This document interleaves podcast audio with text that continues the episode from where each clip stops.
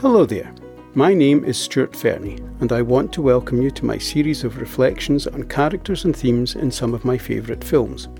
I will also present thoughts on a handful of literary works, and there may be the odd vaguely philosophical piece as well. On this occasion, I will be discussing characters and themes in Kieslowski's Three Colours trilogy. Fundamental to each of these three films is the concept of existentialism, or a study of the consequence and effect one life can have on another in terms of action, emotion, and influence. It seems to me that each film explores different aspects of existentialism and the ways in which we interact with one another and deal with life and its vagaries. They were co written and directed by Krzysztof Kieslowski, who applies an artist's skill and talent to the composition of his films. Details contained not just in the script, but in the images, colours, camera angles, and the very layout of scenes all contribute to what is being communicated, and a vast amount of information is incorporated in virtually every scene. I cannot say I am especially sensitive to this artistic creativity, and the following reflections are certainly not intended to be comprehensive or exhaustive. But I wanted to offer my modest and relatively brief take on these excellent and thought provoking films as a contribution to the discussion and debate they engender. The reference to the three colours in the titles is generally accepted to allude to the colours of the French flag and the precepts of the French Revolution liberty, equality, and fraternity. And while broad links to these may be found in each film, I find that interpretation largely unsatisfactory. Given the metaphysical nature of the content of the films, I think Kieslowski's reference to and use of colour rather reflects an exploration of various modes of existence and reaction to events life can throw at us. Blue may suggest coldness, depression, and a desire to cut oneself off from humanity and associated emotion, pain, and responsibility. White may represent an openness and an ability to survive, adapt to circumstances, and assert oneself, while red may signify life itself, with all its complexities and interconnections, and perhaps a willingness to participate and show compassion for our fellow man. In each film, we join the action without preamble, prologue, or exposition. Julie loses her husband and her young daughter in a car crash, and she gradually withdraws from society, opting to lead a life without attachments, pain, and responsibility. She cannot or will not shed tears or grieve as she decides to put the family home up for sale. There are a few hints at secrets, circumstances, and issues in her marriage. She may have contributed to, or indeed have written, her composer husband's work, and we see photos of him with another woman. Before she leaves the family home, she invites Olivier, a friend and colleague, to come round and make love to her. This may be viewed as a sort of goodbye to emotion and attachments. Julie sets about dismantling her old life and starting afresh in a flat in Paris. She emphasises her independence and her self sufficiency by only using money from her personal account, reverting to her maiden name, and declaring she has no profession. She is thus entirely free from the past and focuses on the present without responsibility, ties, and relationships. She has, however, retained a single blue lampshade from her daughter's room in her former residence, a treasured souvenir of the past whose colour corresponds perfectly to her present emotional coldness and detachment. Gradually, however, life's events start to draw her back to humanity. Late one night, she becomes aware a passer-by is being beaten in her locality and she avoids involvement, though eventually she gives in to human curiosity and steps outside her flat to investigate. There is no sign of the man, but she witnesses a young lady, Lucille, from the flat below her, discreetly invite a male neighbour into her home. Glances are exchanged, but no words are spoken and no action is taken.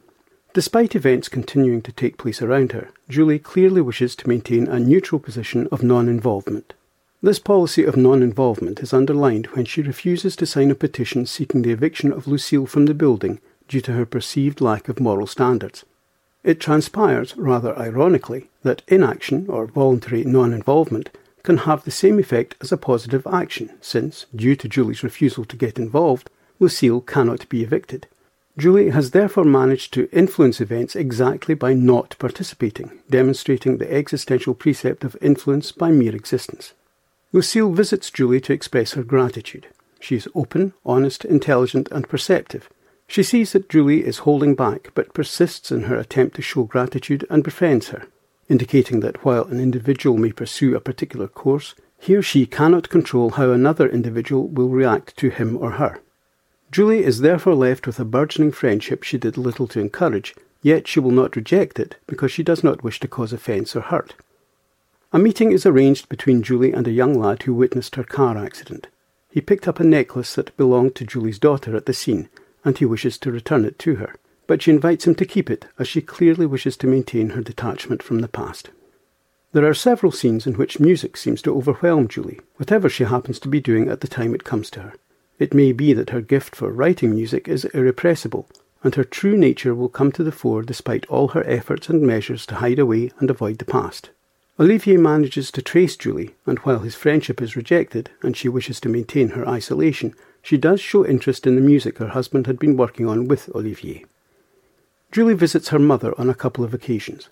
Her mother suffers from dementia, and Julie sees the effect of oblivion and detachment, albeit enforced in the case of her poor mother. From these visits, Julie may start to appreciate the importance of living for the present, but also the value of the past, attachments, love, and relationships. She receives an urgent and distressed phone call from Lucille, and Julie goes to her place of work, a lowly exotic dance club. Lucille had spotted her father in the audience and asked her friend to help her. When Julie asks Lucille why she works there, she replies that she cannot live without love and affection.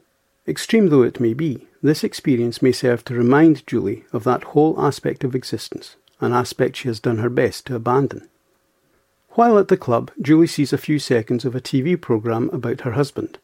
In it, she sees photos of him with another woman, the same one we saw previously, and there is an interview with Olivier in which he suggests he may try to complete the musical work on which her husband was working when he died.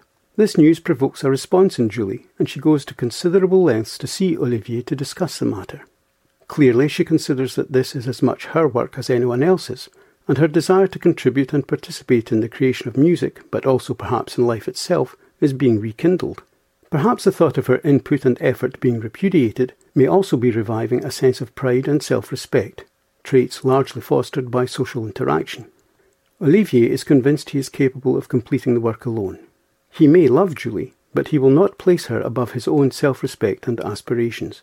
The situation remains unresolved, though she understands and approves of his ambition. Julie sets out to meet Sandrine, her husband's lover, and she discovers that Sandrine is pregnant with her husband's child. This appears to be the final push she needed to rejoin humanity and society. Influenced, no doubt, by Lucille's love of life, friendship, and love itself, combined with her gradual rediscovery of purpose and creation in terms of her music, and the understanding through her mother that everything is ephemeral, Julie appears to be willing once again to invest in life and love, no matter the source. Sandrine and her child will live in her unsold home, and in the final shot of Julie, we see her doing what she could not or would not do at the beginning of the film. She cries. Perhaps seeing a way forward has allowed her to come to terms with the past and her loss, and she feels able to grieve. We join Polish immigrant Karol as he attends court proceedings regarding his divorce from Dominique. We learn that Karol has been unable to consummate their marriage, and Dominique offers this as the principal reason for the divorce. During these proceedings, and in a meeting shortly afterward, Dominique shows herself to be decisive, determined, and dominant, while Karol is rather meek and subservient to the point of effective emasculation. Dominique makes it clear she wants nothing more to do with him, and Karol is left penniless and without prospects. As a result of a chance encounter with a fellow Polish national, Karol manages to return to Poland but is stripped of all belongings and dignity, so he is forced to take on menial jobs to ensure his survival. Necessity, they say, is the mother of invention, and the same might be said of desperation and initiative. Up to this point, Karol has been a nice guy, playing by the rules, doing the right thing, and he has been taken advantage of by all and sundry. But now he spots an opportunity to make some money, though it means doing the dirty on some associates. He overhears plans to buy up tracts of land that are about to increase in value due to a proposed development, and he gathers enough money to buy a few areas that are essential, forcing his associates to pay over the odds if they want to see their plans through. This is a painful process, but he is utterly determined to see it through, and success gives him the confidence to invest his newfound wealth in deals which may not be illegal, but are perhaps dubious and require nerve and assertiveness qualities he has developed as a result of seeing where he ended up as a principled and respectful nobody. Karol has gone from a toady to a somebody by fighting for himself, developing ambition, and showing less consideration for the appeasement of others. He has become bold and forceful as a result of taking control of his circumstances and deciding to participate in life rather than simply observing it and trying to please others. In a sense, the friend who arranged Karol's return to Poland has gone through the same process.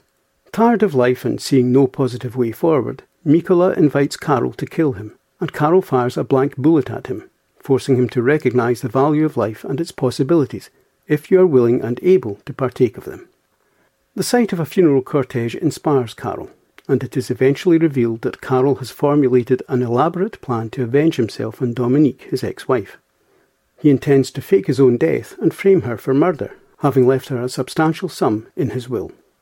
After his funeral, his newfound confidence, sense of self worth, and assertiveness allow him to confront Dominique, and it appears she finds these qualities admirable and appealing as they make love and she rediscovers genuine feelings for Karol. Dominique is arrested on suspicion of murder, and Karol positions himself in the prison courtyard so they can see one another. Dominique is strangely serene and mouths and gesticulates to the effect she loves him and wishes to marry him, while Karol sheds a tear and wears a wry smile. This is open to a couple of interpretations. Maybe he is happy his plan has worked, and he derives great satisfaction from the fact his ex wife has now lost everything, including her freedom, as a result of devastating his life. Yet she has ironically rediscovered her feelings for him. Or maybe he thinks that all his pain, tribulations, and effort were worth it if Dominique has regained her love for him, and now, as the schemer and manipulator he has become, he will work to gain her release so they can be together. While I prefer the existential interpretation of an appeaser being rejected, hitting rock bottom and learning to adapt, assert himself, and make his way in the world to be admired and appreciated by society, there is, I suppose, another less philosophical interpretation. Poland tried for years to appeal to and appease the EU in order to gain membership, and I have no doubt that after decades of Soviet dominance, many were keen to exercise freedom and develop strength and independence without being tied to yet another group, and this may be viewed as an expression of that desire. I can't help but feel this is the weakest of the three films. For me, the storyline is somewhat unconvincing and unappealing, even if I appreciate the points it makes. It is necessarily the least introspective, given the fact it is about a man who learns to impose his will on others. Consequently, again for me, it fosters less empathy and engagement than the others, though it remains intriguing and thought provoking. Just as in the first two films, we join the characters as they live their lives and there is no preamble or exposition. At first, the direction of the film is unclear as we observe, without fully understanding, numerous threads of the characters' lives which, rather like the telephone wires at the beginning of the film, may run parallel to one another, but will not necessarily cross without interference or influence, despite proximity and opportunity. There is a huge amount of detail to take on board, nearly all of which will become pertinent as the story unfolds and the existential connections are made. Valentine, a young student and model, accidentally hits a dog, Rita, with her car and seeks to return her to her owner. She receives a fairly frosty reception from the elderly owner, Joseph Kern, who appears to be leading an almost hermit like existence and who wishes to recognize no attachments or relationships. Valentine is a thoughtful and responsible girl who sees to it that the dog receives treatment, and she consequently receives much more than enough money to cover it from Kern.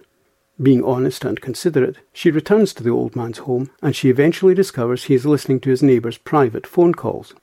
Kern sees that she is horrified and disgusted at this invasion of privacy and invites Valentine to inform on him. He even directs her to the right house. However, Valentine learns it is not so easy to reveal truth, as this may have repercussions for the neighbour, his wife, his daughter, the neighbour's interlocutor, and of course for Kern himself. And Valentine is not ready to take that responsibility. That said, she learns how tempting it is to judge others when you have personal interest or knowledge, as Kern points out another neighbour he suspects is responsible for dealing in drugs, and, presumably because of her brother's involvement in drug taking, she passes on a vaguely threatening message to him by phone. She has a number of conversations with Kern, and we learn more about him, along with Valentine. He claims to have invaded people's privacy all his life, but this may be a reference to the fact he is a retired judge. It was his job to listen to cases and arrive at a judgment of others' actions, and it appears he has not managed to break the habit of listening. Perhaps listening to and understanding others came to surpass his duty to judge according to the law. We all seek knowledge and understanding, and this human trait is being exercised by our very own Valentine as she questions Kern about his actions and his motives. He recounts the story of one man he knew to be guilty under the law, but because he understood the reasons for his desperate actions, he acquitted him and the man went on to lead a good and useful life. Valentine is impressed and praises him, but Kern points out that this understanding undermined the validity and purpose of his position, and he asks if he shouldn't have done the same for many others. He felt his objectivity and therefore his sense of justice may have been compromised when he found against a man who wronged him personally in the past, even though this man's actions had cost lives, so he sought early retirement. Now, in retirement, he continues to gather information and understanding, but he refuses to judge. Indeed, he appears to have embraced an emotional detachment and avoids responsibility. Kern reveals that he came to the conclusion that judging others amounts to a form of vanity, suggesting that understanding and empathy cloud the ability to make objective or fair adjudications. Kern even states that in all probability he would have acted in the same way as many of those he had to judge if he had shared their circumstances and experience. Indeed, if subjective understanding is so overwhelming, doubt is cast on the very existence of a single objective truth and the right to judge. Kern and Valentine share confidences and develop a friendship which evolves into a closeness. In fact, at one point, he even suggests she may be the woman of his dreams he never met. Valentine asks Kern to cease his eavesdropping activities, and that evening Kern denounces himself to the police and his neighbours, prompting a court case. As part of his spying activities, he has observed a young lawyer, Auguste, a neighbour of Valentine, and his girlfriend Karen, who is one of his own neighbours, and he suggests that Karen is not right for him. It transpires there are many similarities between Kern and Auguste. Indeed, they seem to be leading more or less the same life, though separated by a number of years. And Kern, having observed others' lives and witnessed life's repetitions and patterns, is aware of this and explains, with reference to personal experience, why he thinks Karen is wrong for Auguste. All of this may explain why Kern takes the unexpected and unnecessary step of handing himself in to the police and provoking a court case. As witnesses gather outside the court, Karen meets and flirts with a young man, and one thing leads to another. When Auguste discovers their relationship, he is devastated and decides to take a ferry to England for a few days. The direction of a life can be altered by chance encounters, and Kern may have manipulated events in the hope of bringing about this outcome. A recurring element is Valentine's relationship with her absent but highly manipulative, selfish, and insensitive boyfriend. This is clearly an unhealthy relationship, but because Valentine is considerate, caring, and understanding, she compromises and arranges to meet him in London, crossing the Channel by ferry. Valentine and Auguste come close to meeting by chance, but they are almost literally thrown together by a tragic turn of events when, due to awful weather, the ferry is capsized and only a handful of passengers survive. This whole episode may, perhaps, be viewed as an allegory for our journey through life, a journey that can be ended or diverted by nature, incidents, or chance encounters. Our input consists of how we react to these events and those we meet on our journey. It must also be mentioned that other survivors of the ferry disaster include Julie and Olivier from Blue and Karol and his ex wife Dominique from White. Their inclusion allows us to assign feelings of positivity and hope to their stories. As with several other occasions in the films, it is left to the viewer to ascribe motive and intention, but presumably Julie has decided to work with Olivier on their music, confirming her return to a life of participation, while Karol appears to have arranged the release of Dominique and they are making a life together. Toward the end of the film, we see Kern staring through a broken window pane, representing perhaps his aging and damaged viewpoint, wearing a slight smile of satisfaction after he has seen TV news coverage of this event, which, while tragic for so many, gives him hope for Valentine and Auguste. Just as Kern may have influenced the lives of Valentine and Auguste, Valentine has certainly transformed Kern's life, and all through her caring and considerate response to a random event when she hurt Kern's dog. Kern was detached, uncaring, and without hope when Valentine came into his life, and her charitable and compassionate efforts to communicate and reason with him rekindled an interest and humanity in him. At one point, Kern advises Valentine that the best way to help her drug addicted brother is simply to be, to be herself and do what comes naturally to her, offering positive influence and acts of kindness and consideration. Far from wanting nothing to do with his dog Rita, at the end of the film he is caressing and caring for one of her pups, and he is able to see television coverage of the ferry disaster and Valentine and Auguste's rescue only because Valentine had organised a gift of her brother's spare television set. Once again, this demonstrates the ripple effect and consequences of the crossing of people's lives. I would suggest that the colour red, of which considerable use is made throughout the film, represents life, love, affection, and a willingness to get involved in the lives of others while showing respect and consideration. The film ends with a shot of Valentine before an overwhelmingly red background, mirroring almost exactly the image used for her chewing gum advert, on which the text reads La fraîcheur de vivre, translated in the subtitles as The Breath of Life. This cannot be mere coincidence. There are, of course, very many images, situations, and lines of dialogue that I have not discussed here. Kieslowski was, as I said at the beginning, an artist, and it would take a much longer work than this to do justice to his work. But I hope I have encouraged you to watch and enjoy this trio of insightful, thoughtful, and highly engaging films. My thanks for taking the time to listen to this podcast. I hope you found it of some value. Please join me again soon for discussion of more films and books.